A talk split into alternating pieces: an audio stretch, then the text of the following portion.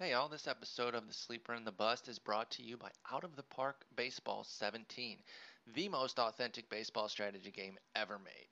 This is the Out of the Park baseball you've been waiting for.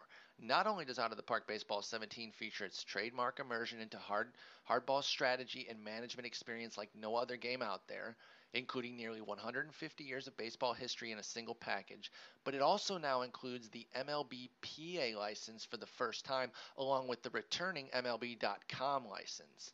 This means all the real teams, players, logos, ballparks, and more.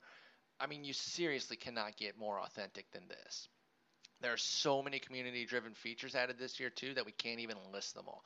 But some of the highlights include accurate 2016 opening day major league rosters, accurate major and minor leagues with authentic names, logos, and rosters dating back over a century. I hope you all understand how incredibly awesome that is. I mean, this is a great game that you can already get replay value from with the historical context, and now you're getting the real players, the real minor leaguers. This is we're talking Michael Jordan on the Birmingham Barons. We're talking Russell Wilson on the uh, I think it's Asheville Tourists. Again, there's also all new historical exhibition mode that lets you realistically play teams from any year and era against each other in a single game or series. Accurate representation of 2016 MLB faces, showing their emotions and aging over time thanks to the MLBPA license and FaceGen technology. Beautiful improved visuals on and off the field and again so much more that we can't even get to. Even better if you pre-order now you'll receive a special 10% discount off the retail price of $39.99 by going to ootpdevelopments.com and clicking on the pre-order banner then you enter the code sleeper17 s-l-e-e-p-e-r 1 7 at checkout. And not only do you get a discount but also help support sleeper and the bust. Indie sports video game development and all the people who bring who work to bring you the great game of out of the park baseball 17 it's really kind of a, a, a win-win-win situation at that point. Once again that's ootpdevelopments.com click on the pre-order banner then enter the code sleeper17 at checkout for a special dis- discount to support the show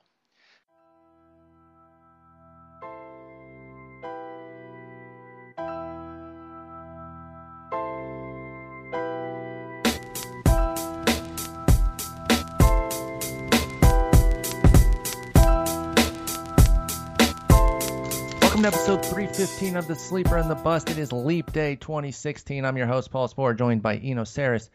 Eno, happy Leap Day, buddy. Oh, that's what it is. Yes, the 29th. Uh, I'm glad we have the, this day today because yes, I'm, I don't want it to turn to March. I, I, I need I need this day. I could take to- 38 days of February before we get to March. I'd be all right with that. Just Because March is just crazy time for gonna- all of us. Any, yep. all of you guys listening too. You know, it's just it, uh, it's total bananas. Uh, yeah, I, I, I could take at least three more days, if not eight or nine more days of February. But we're only going to get one. That's all right. We've got plenty of baseball to talk about. You know, want to remind everyone to follow us on Twitter at Spore at Eno Sarris.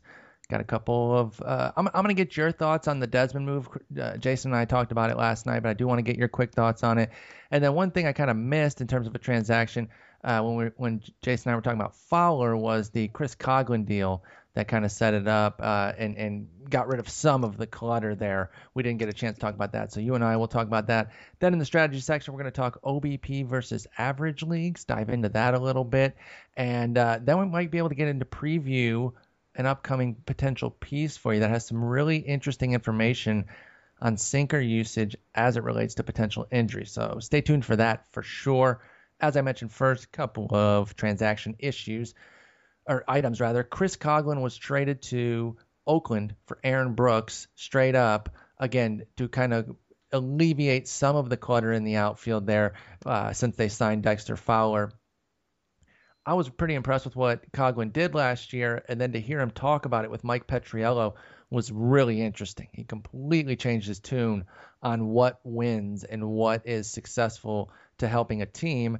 Um, understanding that batting average, you know, he he kind of grew up hearing that it was everything, but that in the end it was OBP and slug that really, uh, you know, drive the numbers and and move runs across the plate. So I think Chris Coghlan is kind of a sneaky play if he's going to get some playing time out in Oakland. What do you think? Yeah, I think it's you know as a as a lefty who's been platooned, the the ceiling isn't very high, and as a guy who you know in the years where he doesn't have a, a plus BABIP, uh, for the most part he's been he's really oscillated. You know what I mean? It's like he's really been really nice and useful in some years, and then just really putrid and, and not usable at all. I, I honestly feel like you almost have to split 2009 2013 against 2014 2015 as two different kind of careers because he's a different hitter now. Coghlan is. I mean, he he is really focused on on doing the most damage that he can, and if not, if they don't give him anything to do damage with, take a walk. You know, his walk rates have stabilized 9, 12% the last two years. Strikeout rate still hasn't really that harmed at 19%. And we're seeing the best OBP and slug totals of his career. I just think that Chris Coghlan uh, probably shouldn't be judged too much on his mid 20s, rather, these last two years. Um, when you're when you're kind of analyzing what he could be. Now the playing time, we don't really know how it's going to be, but in Oakland, it's obviously going to be a better opportunity than it was in Chicago. Yeah, that's a fantastic point because the last two years he's been about 1.3 ground balls per fly ball, and before that he was almost two, and that's a that's a major difference. It's going to have major implications for his power, and he's managed to offset the possible batting average on balls in play uh, implications for that by upping his hard hit rate. Mm-hmm. So, you know, he's gone from middling hard hit rates, some some bad ones even when the bad years, to uh, I don't know if I'm call it plus but it's it's nice. Thirty percent is, is a good number. Yeah, like a little little over average, uh, and and definitely like you're saying, a far cry from what Coghlan used to do. You know, but the, the fact that he's a lefty makes the depth chart in in Oakland, which I, I think is really the the source of his uh, possible value, is if you spot a, a place in the depth chart where he can take over. Because right now as we have him projected, it's really uninspiring. He could be strong Third, side DH. I think Billy Butler is kind of trash. I mean, I, well, no, see, okay, well, I've got a point that I'm getting to that, that Billy Butler's a part of. Okay. So you're right to say that. But but you know to to set it up the negative way, the negative way of looking at it is, you know, he's back up behind Jed Lowrie at second. Jed Lowrie is a is a starting uh, a starting level second baseman. He's uh, a backup in left field to Khris Davis. They're both left-handed, and Khris Davis has way more power. He's a backup in Chris right, Davis right is right-handed. Oh, Chris but, Davis is right-handed. That's true. But, but, but Khris Davis isn't being platooned, so you're right. I, that's just a uh, to that would be a waste of his talents. I think. Exactly. I that's to set the record straight, not to suggest that there would be a platoon or anything. Khris Davis is going to be the starter unless he goes in a massive slump. They got him to be a middle of the lineup bat. Right, Keep going. So so he's backing up a, a, a, a, starting level guy. And then on the other side, he's the same handedness as Reddick. So even though they platoon Reddick, Coughlin is not the easy answer there. And then he's not a center fielder. And we have him listed as the seventh DH on the team. So that's just the negative side of it. Is it's very crowded where he went, and who knows where he's going to play. Now, to your other point, which I think is great, is well, Billy Butler's listed as the DH, Coco Crisp is listed as the co DH. Coco Crisp is old as time. Billy Butler is fatter than the world. so you know between those two, you know you you you don't know if anybody's going to take over DH. And you're right, he's the lefty there. On top of that, uh, the second base situation, even though it looks like Coughlin is the clear uh, Coughlin, Cough, that guy, Chris Coghlan. Chris. I think it's just Coghlan. I don't even know that the H plays a role there. All right. I, I don't that uh, one that one I'm not 100 percent sure on. No, I, I think I've been Coghlan. Yeah, so let's go Coghlan. So uh, even though it looks like he's a clear backup to Jed Lowrie, a, a Jed Lowrie gets hurt all the time. Yes. And B Danny Valencia oh, has. That was yeah. the point I was going to make. Go ahead. Danny Valencia had this crazy resurgence last year where, despite having he's a right-hander and despite you know struggling against right-handers his whole career, last year he finally figured it out and we're all talking like we're all talking uh, as if that might stick around, and Billy Beane is thinking of him as a starter. Who knows what Billy Beane is thinking? And if, Billy Beane is probably not thinking that Khris Davis is a platoon player, And if you look at Danny Valencia's history, he's probably thinking Danny Valencia is a platoon player. And if Danny Valencia is a platoon player, he's a short side platoon Boom. player, in which case our projected playing time for Danny Valencia and Chris Coughlin should be almost flipped on their heads. And basically, what you'll find is probably Jed, whoever's a stronger arm. I, I would guess Jed Lowrie's at third, and uh, Danny uh, And then Danny Coughlin back to second. Jed Jed Lowrie gets 400 plate appearances at third base. Danny Valencia gets 200 plate appearances at third base, and some others in other places because uh, against lefties they have a lot of left-handers on this team. They so do. Valencia will play in some places, um, but uh, you know he could even, uh, depending on what happens with Mark Canha, if they if they you know, anyway, there's a lot of moving parts on this team, but one of the the, the softest spots on this team for me is uh, Danny Valencia. Could not And that's- agree that's- more.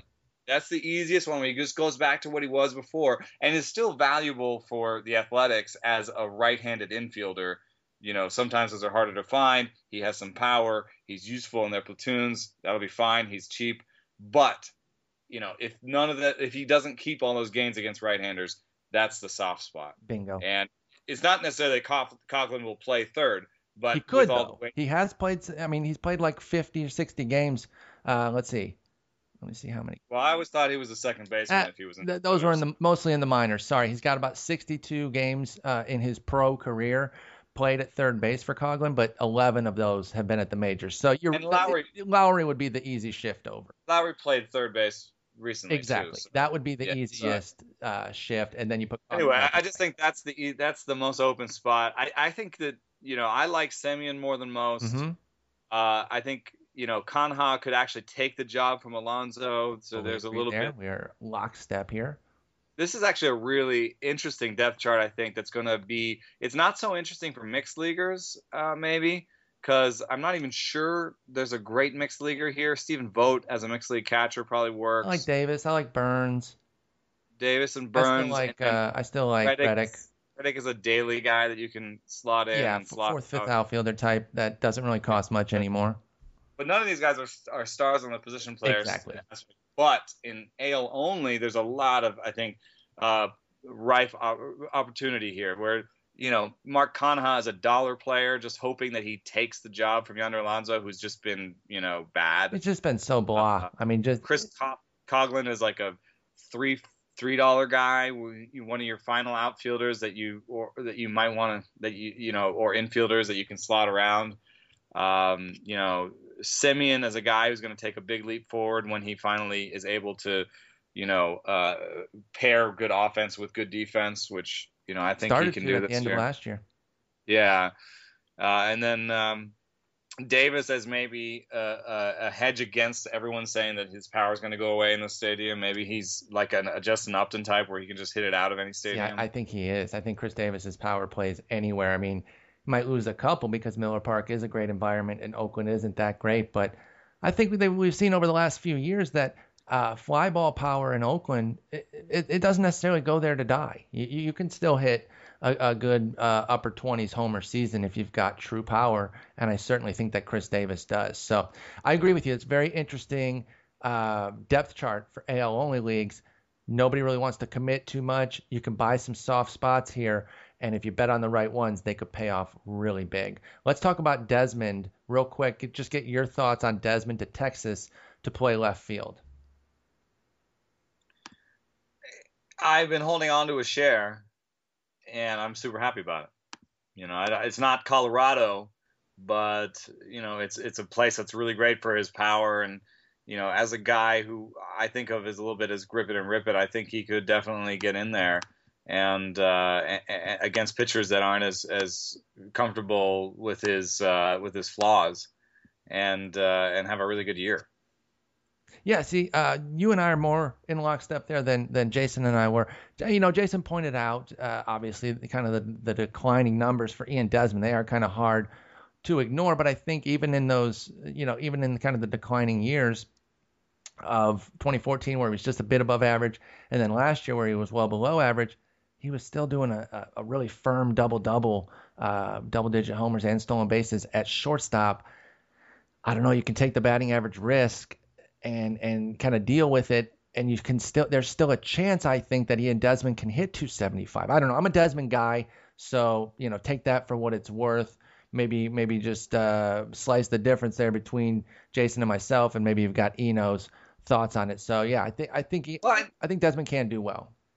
Yeah, and for the all the batting average that he does have, and he does have it because the strikeout rate is bad you know that's definitely a thing. But he he's a guy who hits the ball hard, and he's had plus BABIPs in most of his career. I mean, his career batting average on balls in play is 322. Yeah, so last year's 307 was actually a down year. Right, and before that, it was in the 330s for three straight years. So he is a guy who can hit his way out of the bad batting average a little bit, and not necessarily. But you know, at his projections, man, he's fine. I mean, his projections right now 250 uh, range from 240 to 250, basically the batting average, and from 17 to 22 homers, 12 to 18 stolen bases. Now there's a different, there's a, a good amount of give in there. You know, five homers and and six stolen bases. That's that's a lot. However, on the on the short end of the stick, Steamer 240 plus 30 home runs and stolen bases combined. You know, particularly if you need some power from your shortstop because you took a Dee Gordon or a Billy Hamilton or something, absolutely, then then he's a great fit, you know. And uh, and uh, you know on the on the upper end of these projections, the 22 and, and 18, that's 40 home runs for stolen bases. You know, take Dee Gordon out. Who else is going to have 40 home runs with stolen bases at, at at second base. At either middle infield position, shortstop or second. Really. Yes, I mean you're talking about Carlos Correa. Yeah. Maybe Rougned Odor. P- potentially Bogaerts. I mean, um, yeah, he'd have to run a whole lot more. Like, yeah, I think it would take a lot of uh, skill expansion because it would take like some more power too. absolutely, and... I, am just saying he's got that. I just think that even though Bogaerts hasn't done it, he definitely has that potential. There's going to be guys this year. You know, I, we put such a burden on they have to have done it. I just don't hold that as much to guys these days because we're seeing these younger talents come up and and, and be greater uh, without having shown it before. But Desmond has shown it. It's funny what a name can do, though. You know, if we kind of took the names off of lists, uh, people would look at where Desmond is. You know, if you just kind of gave him like a, a three year average or just the projections, and they'd be like, why is this guy all the way down here? And obviously, we need the names because there's information that comes with them about the skills and everything. But by and large, I think that there's just some Desmond hate out there that uh, goes a bit too far. All right, you know, let's go ahead and move on to our strategy section and talk about on base versus average leagues. I know a lot of leagues uh, have kind of moved over to OBP in the last few years. Definitely think it is a, a you know, if you're trying to get the the, the true talent the, out of players, and and you're, you're trying to capture that more, I think that then it's a worthwhile switch. But which one is your preference? Do you prefer average or on base leagues? I actually don't get so wrapped up in settings. I, I don't get so wrapped up in settings because I'm a little bit more just like set the game and let's play it. I mean, mm-hmm. do I hate, you know, Settlers of Catan versus, you know, Puerto Rico because of their different ways that the the the, the the, the game is structured? No, I just I ask you what we're playing. Are we playing Settlers? Are we playing Puerto Rico? Okay, See, then I know that's a great point. So I just think I, that people get too hung up on it. We're playing a game, right? And and listen, I used to be a little bit more militant about it. Be like, we got to play OBP, man. That's the only way to do it. But I used to be a douchebag. So that's the problem. and, and I don't want to be a douchebag anymore. So now I'm just like, you know what? What are the settings? Now there's going to be some league settings that I don't like. So you know what I won't do? I won't play that league. It's really that simple. I will just move on to a different league. I like OBP leagues because uh, I can draft Joey Votto as early as I want and no one can tell me anything but that's a stupid reason to like OBP leagues. Well, you know, there is there is an interesting thing that you're you're, you're touching on there, uh, and, and, some of it might have to do with how we uh, what we what our biases are as as analysts and professional uh, writers of, of fantasy. And I don't mean you know the kind with the throbbing. Uh, pieces. Uh, uh, I guess you don't want. Uh, I guess you don't want my latest article then. Okay, sorry, sorry, I, I, took a wrong turn from it. Sorry, continue. Anyway, I don't know why I was on that throbbing. Uh, so uh, my, my, point is, uh, we have biases as as writers that we have our own rankings, we have our own ideas about all these players. We are information full, and and we're ready to go with any setting, and so bring it on.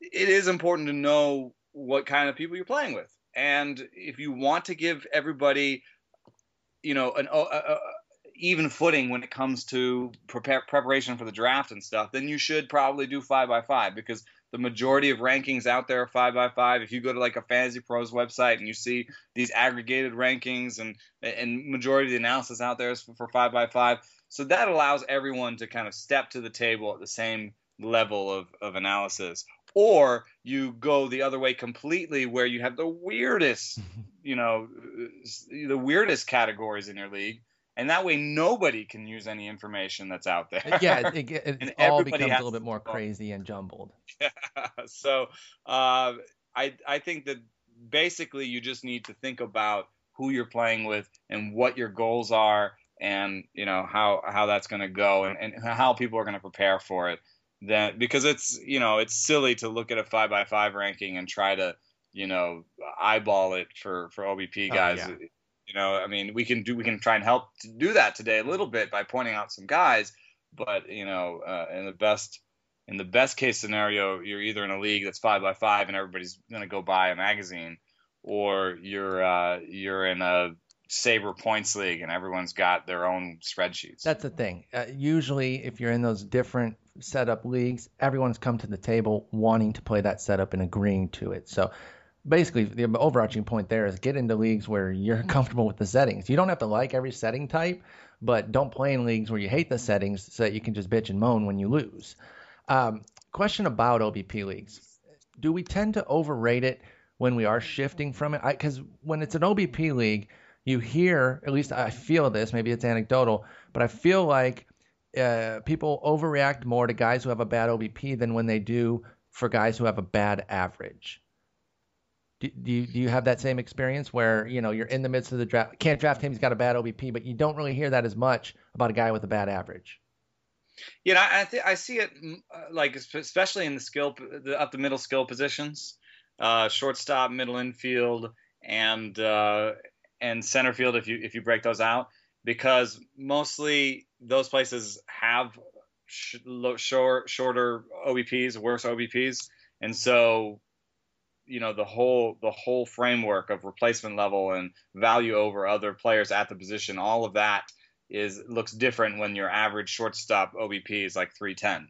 So as much as you know we want to say, "Ugh, Ian Desmond, terrible in OBP leagues," well, you know what, dude? You know how many shortstops are actually any good at OBP? and maybe he's just as good in OBP leagues as he's in batting average leagues, really. Mm-hmm. Yeah, I, maybe it does mean more because it is more tied to run scoring.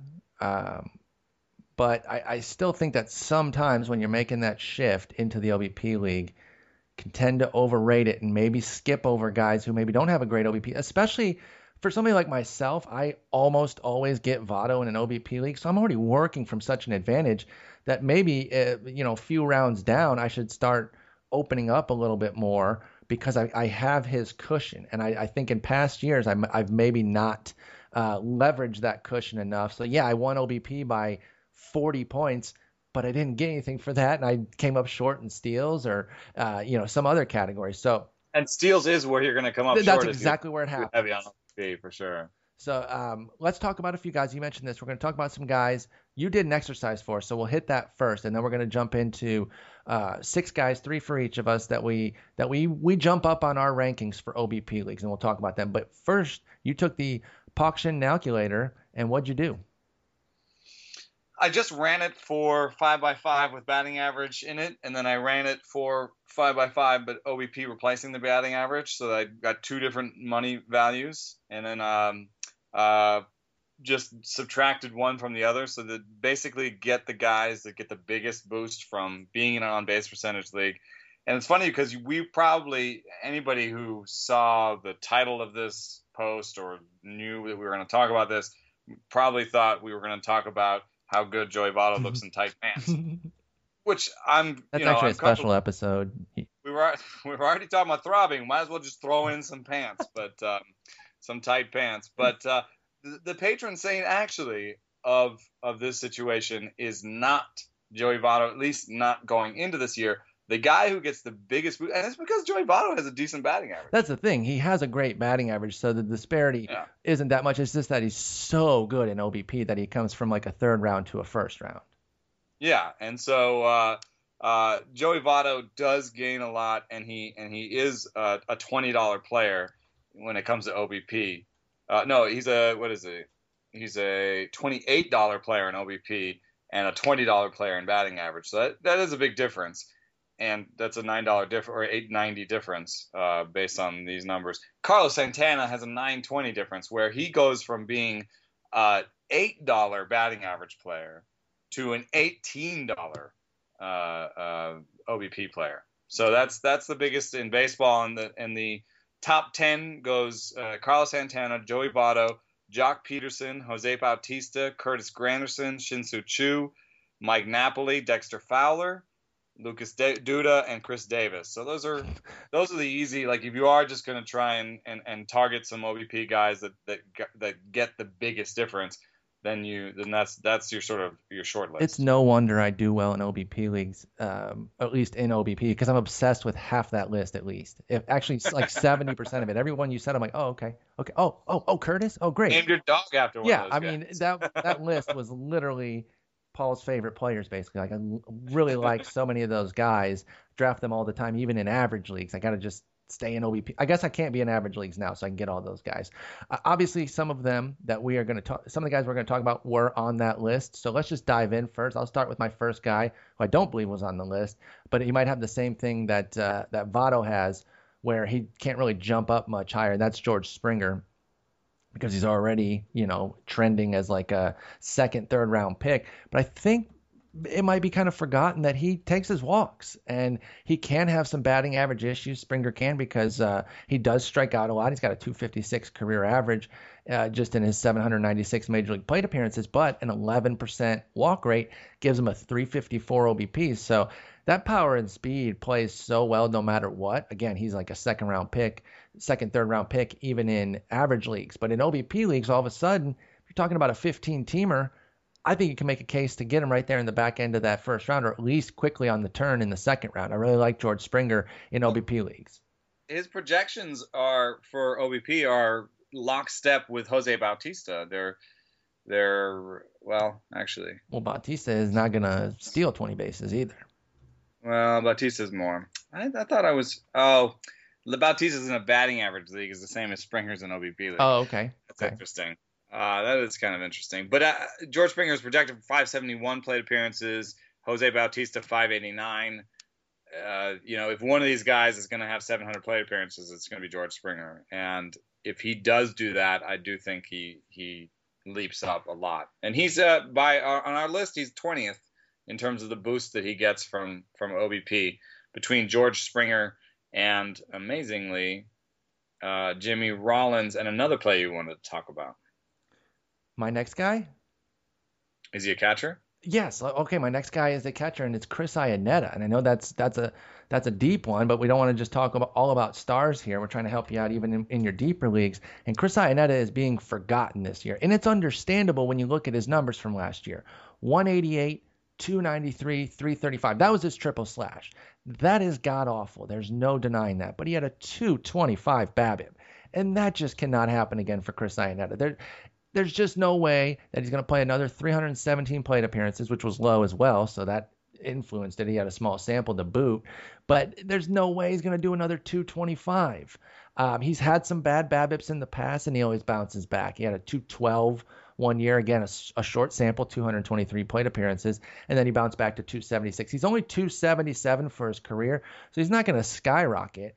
But in OBP, he's always been pretty exceptional even last year's 293 was good by comparison to his average. It obviously was still garbage, but uh, the power and the OBP are things that you can kind of bank on. Still think he's going to get plenty of playing time out in Seattle. I would have no problem slotting Chris Iannetta in as my second catcher in an AL league on the super cheap, maybe even in a mixed OBP, again, even cheaper. Yeah, and honestly, uh, in the auction calculator, the uh, projected plate appearances for Iannetta – just because I have this this in front of me, um, is it seems low. I mean, the auction calculator has a 298 plate appearance total for him, and I don't really know exactly how that's happened because the depth charts have him at 384. Yeah, and I don't buy I don't buy Zunino.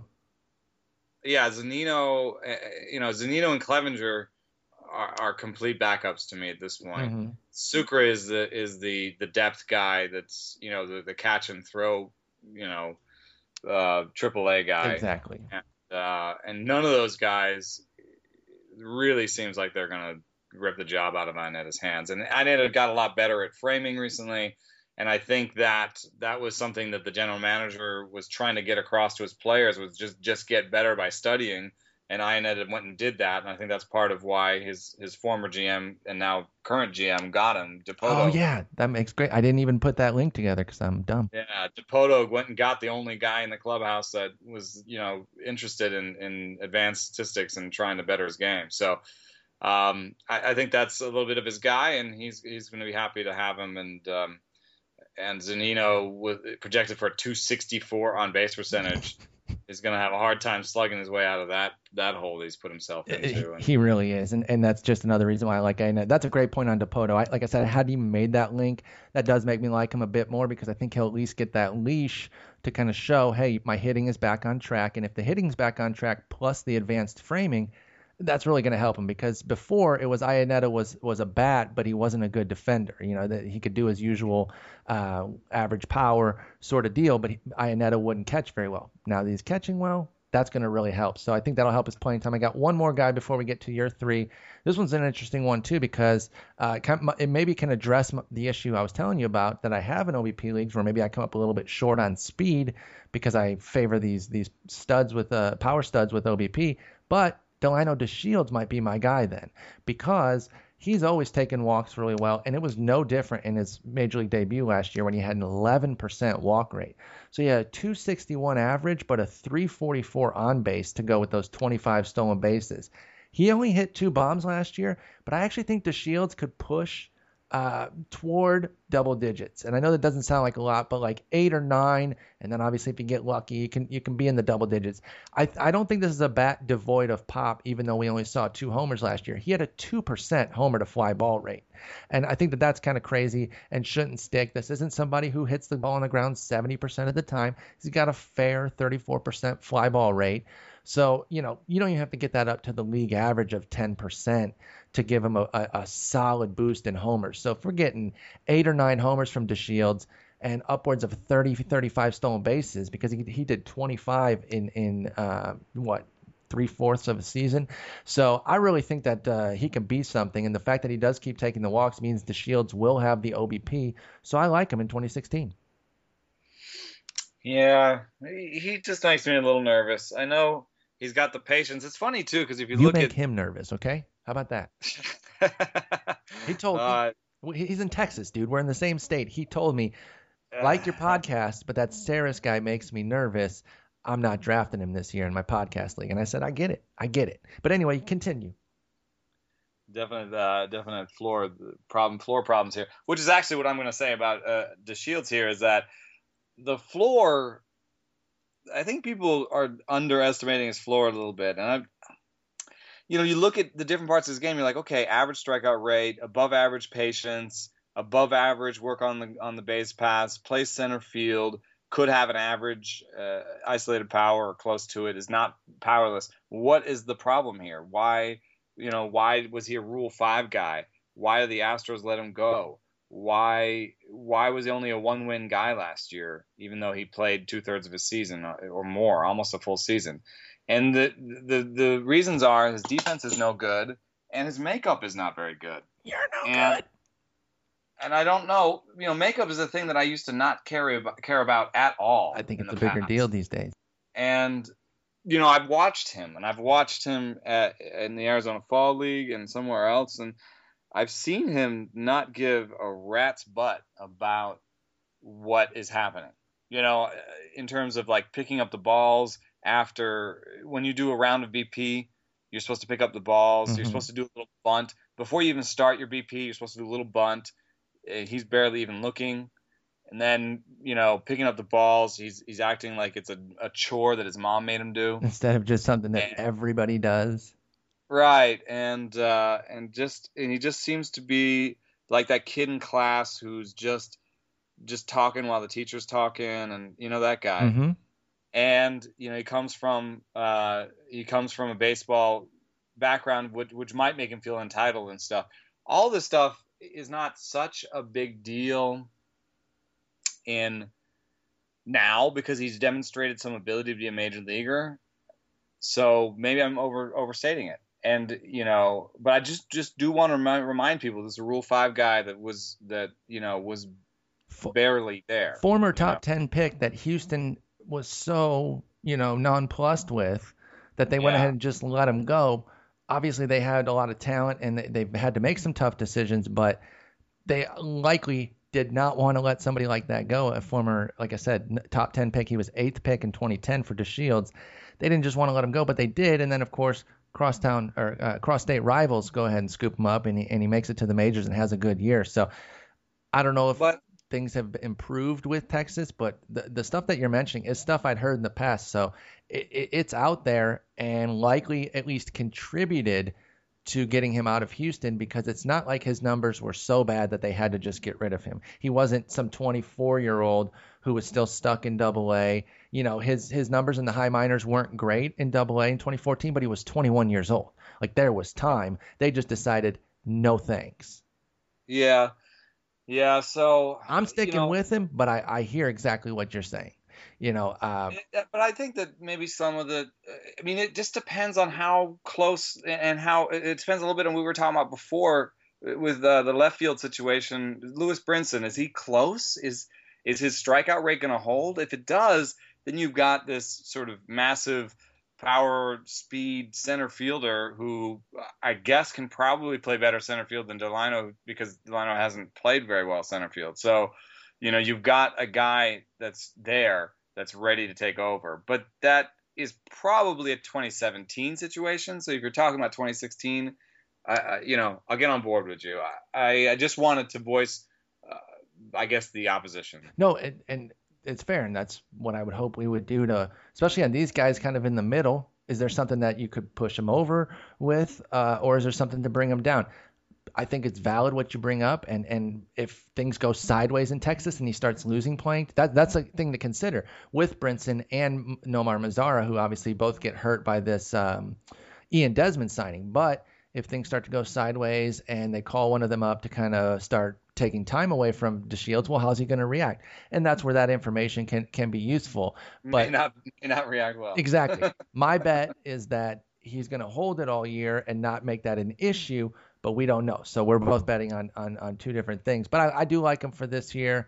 Uh, and again, that OBP boost, if you do find yourself in OBP leagues struggling to get guys that you trust for speed because you're worried about the low OBP, first off, I'd say don't overreact so much because you are putting puzzle pieces together and not everybody has to have a 350 or better OBP. But secondly, I would also say take a look at Delino DeShields Jr.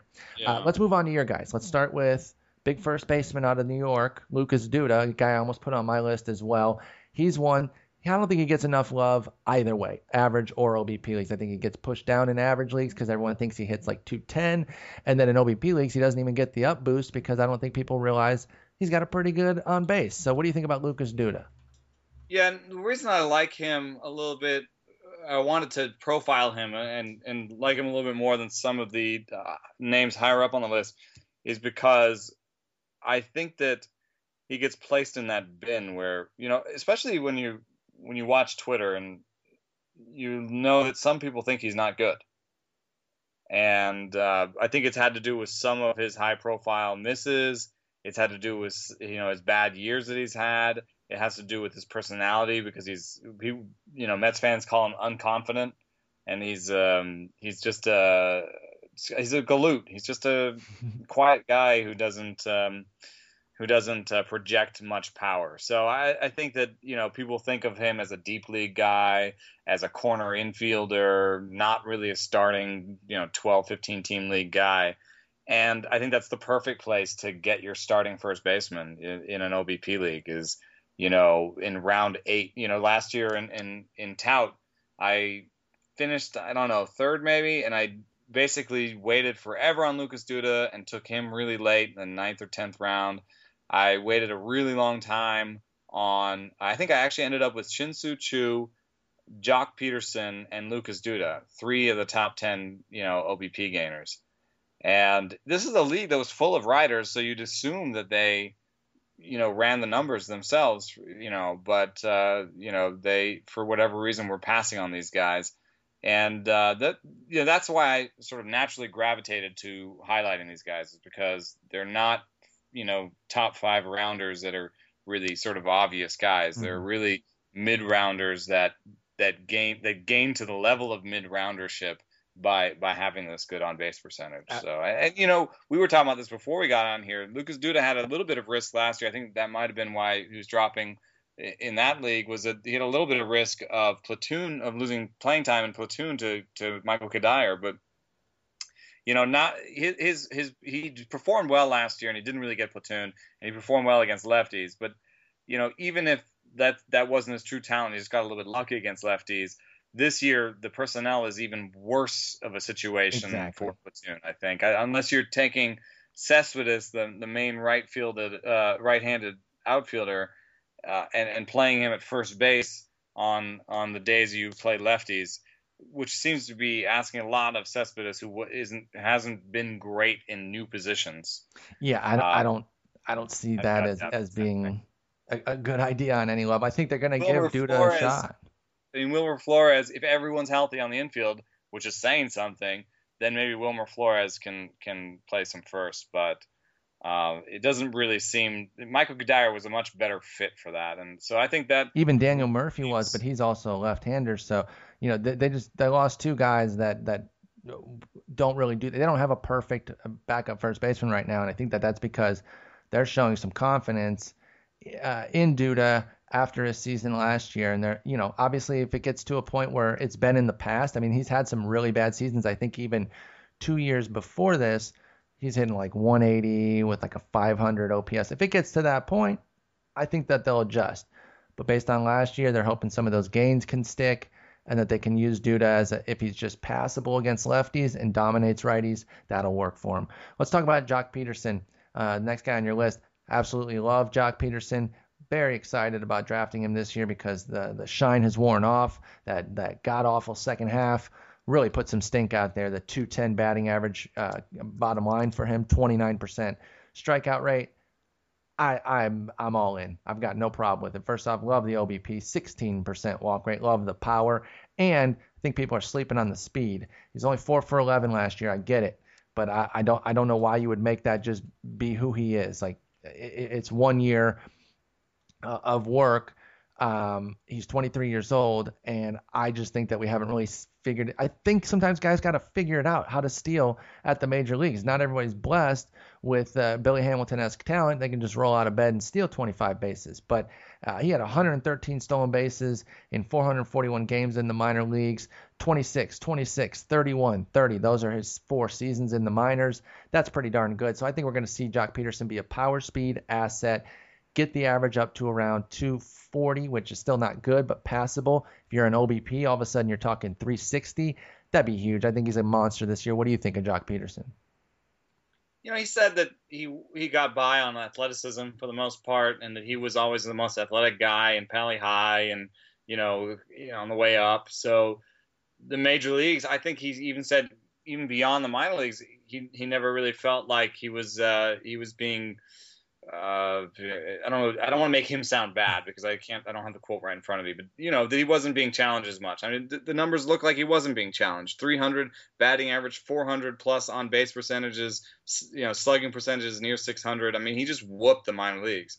And I think that the second half last year was the first time really in his life where he was like, "Oh, like okay. Okay i'm good but i'm i'm not that good. I gotta check they, myself they, a little bit. Right they they figured out that you know they figured out some things and i need to figure out some things back. So it's not you know it, there is some risk i think that some guys never make the adjustment back. Brandon wood never made the adjustment back. He never figured out how to make enough con- uh, contact to, to make his power shine. So there is there is the risk that we haven't seen the adjustment and adjustment back yet uh, but at the same time there's the possible upside of star of stardom, you know, of a guy who has the physical tools and then can add um, can add an adjustment and, and some and some sort of mental acuity to the situation. So I'm willing to take that bet because I think that the baseline is provided by the projections is about a 340 uh, on base percentage with a 220, 230 batting average, 25 homers, 10 steals.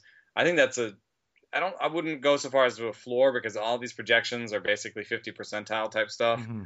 But you know, given that he's 23 and he did a lot of that last year, you know, 2024, he did a lot of that last year and has such a great track record. I'm going to say that that those are almost floor like. I mean, that that's I would love to pay for that and and and feel like there's more coming than that. Perfect summation for Joc Pederson there. Let's move on to Carlos Santana, your last guy. An OBP monster was the biggest gainer because he's so bad with the batting average the last couple of years, only hitting 231, but 140 points higher on the OBP in those two same years with a 361 mark for Carlos Santana. Now, the 27 homers look great in 2014, and I honestly thought that he could kind of stick up in that level. He does have a couple of 27 homer seasons. He dropped down to 19 last year, but balanced it a little bit with 11 stolen bases, which feel really out of the norm because it's double digits, but he's always in like the the three to five range. So the point being that it wasn't just a bunch of zeros and then 11, it was a bunch of threes and fives and then 11. I don't know. I think maybe it could stick a little bit to where he's giving you that that seven to eight, uh, seven to nine kind of range um, with Carlos Santana. Just a little bit of a bonus. But if the power comes back as well, and we get back into the mid 20s with the homers plus the OBP, all of a sudden we're talking about pretty solid first baseman. What do you think of Carlos Santana? Yeah, that was definitely, you know, a name that I wanted to bring up. You know, he's the patron saint of this situation. We've talked about about how he might play the top of the lineup next year, and uh, you know, I think that while we've talked about how that might be a little bit overrated, I, I do one quick mea culpa about last episode. Yes, uh, ba- uh, pitch velocity is the number one most important thing that you can. Oh, in spring training. training. Yeah, yeah, that, yeah, we, yeah, yeah. You, that uh, we should have, we should, I should have said that. It just, like I said, it was a kind of off the cuff, like, hey, I'm just going to rank these things. So, um, yes, pitch velocity is number one. Uh, Carlos Santana's lineup situation is not super exciting to me, except that it means that the team understands his value, values him highly, and is going to use him probably somewhere near the top of the order. So if it's not two, then it's four or five and it's not seven, eight, nine. You know, it's not to the point where there's a major difference between his plate appearance chances and other people's. So, I mean, he's a guy who the last two years has averaged 660 plate appearances. That's pretty good. You know, that's the thing. And, he uh, plays like crazy. Carlos Santana is in there all the time. I mean, really, the only time missed was the the devastating injury at, at catcher when he was run over. Yeah, and I think he might play through some injuries and that's why we see some fluctuation in his. He definitely his did for a couple different years when it was clear that he was injured. You know, for like a good two or three month chunk, and then the other the rest of his season was excellent, and that happens sometimes. So it's almost like. Um, sometimes maybe the the volume can hurt because you're adding those bad numbers but this is a guy who will play and, and really get you that full season of 600 plus plate appearances with for Carlos Santana. Yeah, and we know he's going to walk. I mean, lifetime 16%, 16, 17% of the last two years. Just, yeah, I mean, on base percentage, you really just got to erase that 230 batting average from your mind and just focus on the fact that he's a 360, 370 guy.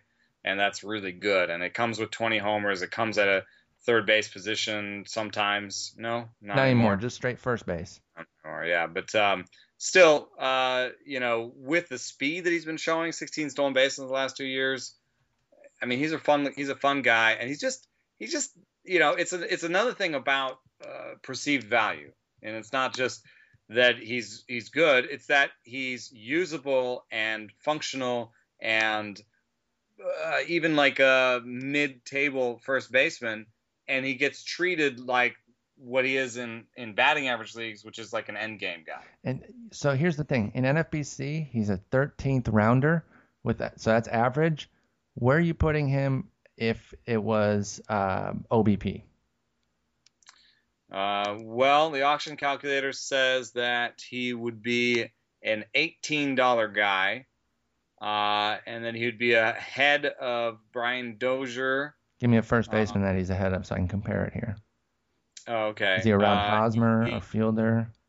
Let me see. Duda's 10. I know fielders DH only. Don't send your tweets. 16. Alright, Teixeira's 10. All right, let me just uh, sort this for first baseman. That's the smart thing to do. Position. All right, here we go. Um, Avila screws it up a little bit. Vote. This is fascinating radio. It's all right. They're uh, still loving it. Trust me. Here we go. Uh, he would be right ahead of Adrian Gonzalez. Okay, that's that. I knew it was going to be right around that Gonzalez Hosmer area. So that if we just slot the OBP, and this is rough, I know that it doesn't work out this perfectly, but Gonzalez is at ADP in uh, average leagues is 69th, which is really nice, by the way.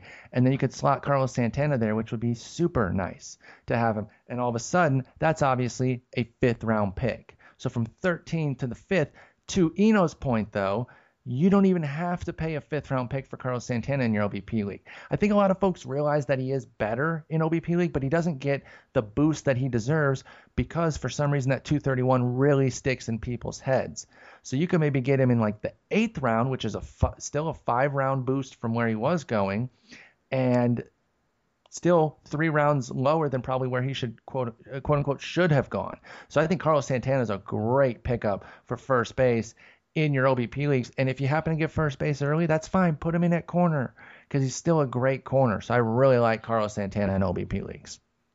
Yeah, and I think um, you know down list uh, there's uh, there's some things that we can learn from this, which is the I guess the thing I've been sort of harping on is that uh, this is really a really good way to to bring a guy from the end game into sort of usable territory. So you know a, a guy that I that looks at you know he only gets the 31st biggest boost from being OBP, but Logan Forsythe goes from being a three dollar middle infielder to being a seven dollar middle infielder.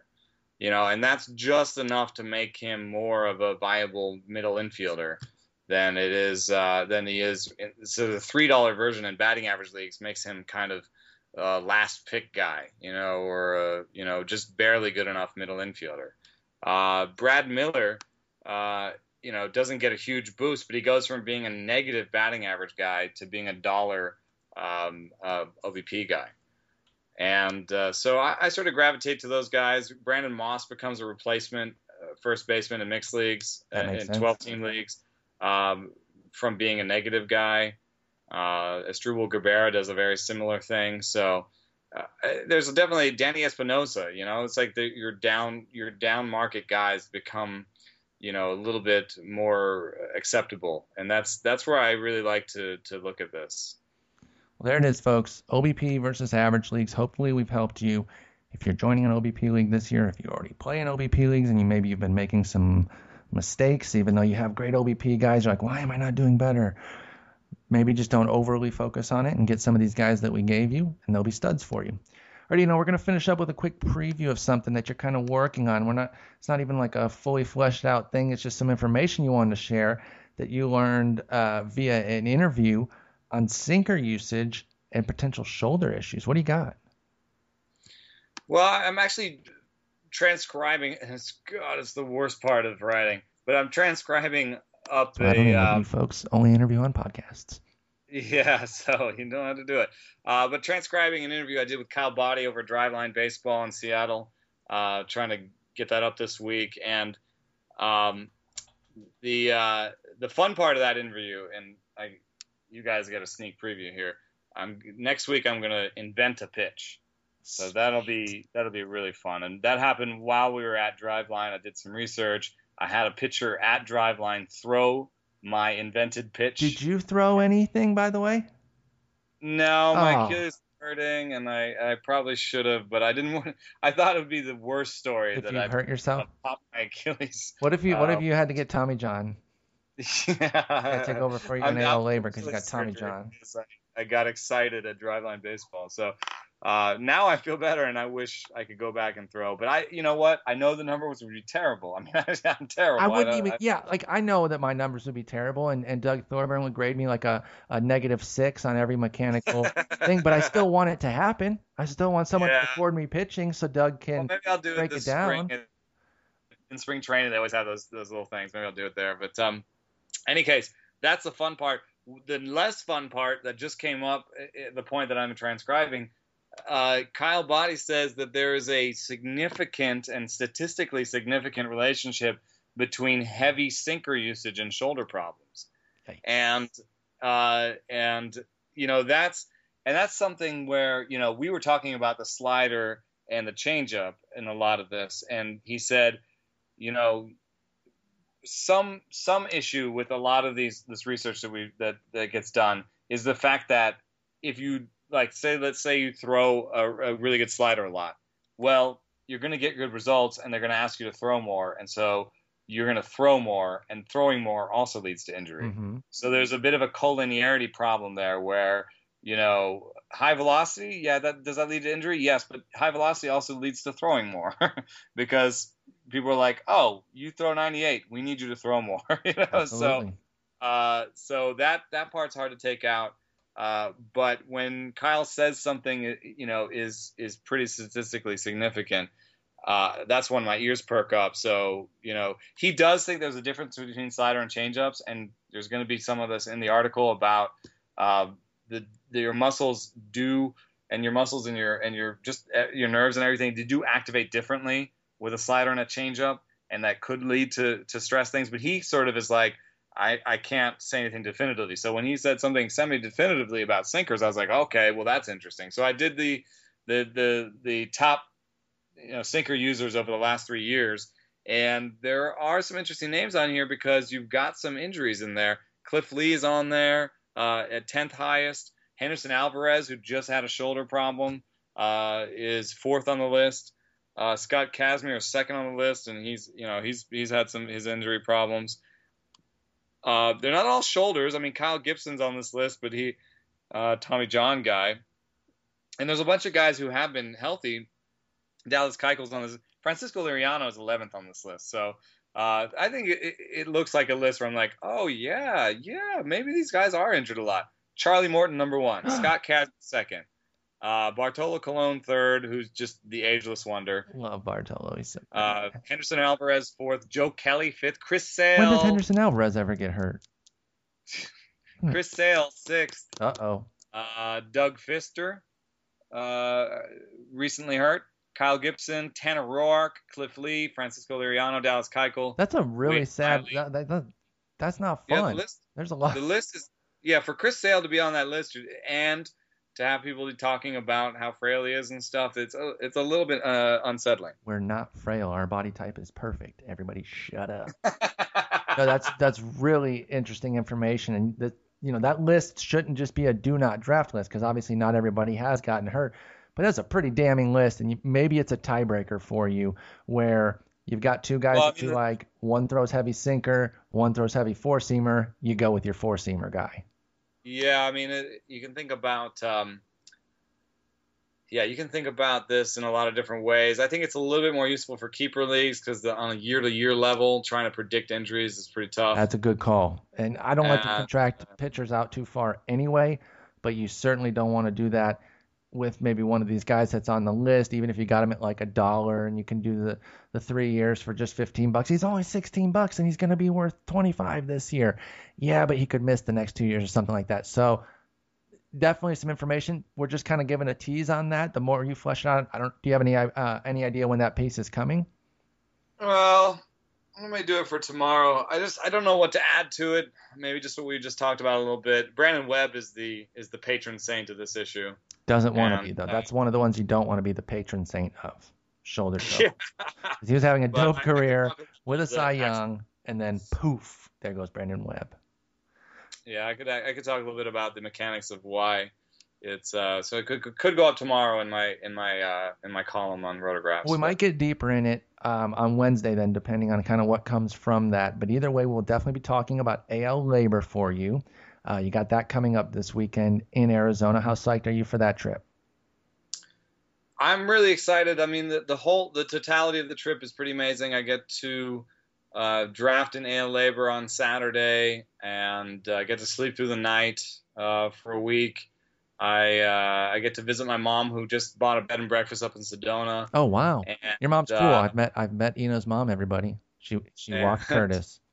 she walked Curtis, which makes her a, a star. Absolutely. Also, um, uh, I'll get to interview guys throughout the week. You know, sort of Monday through Thursday or so. I'll be going to games and interviewing guys. Got to make sure I I talk to Joey Votto, trying to come up with a plan for that. And then um, and and Greinke, of course, and and get back on the interviewing horse. And then Thursday, I'm on a panel at SABR Analytics. Wow.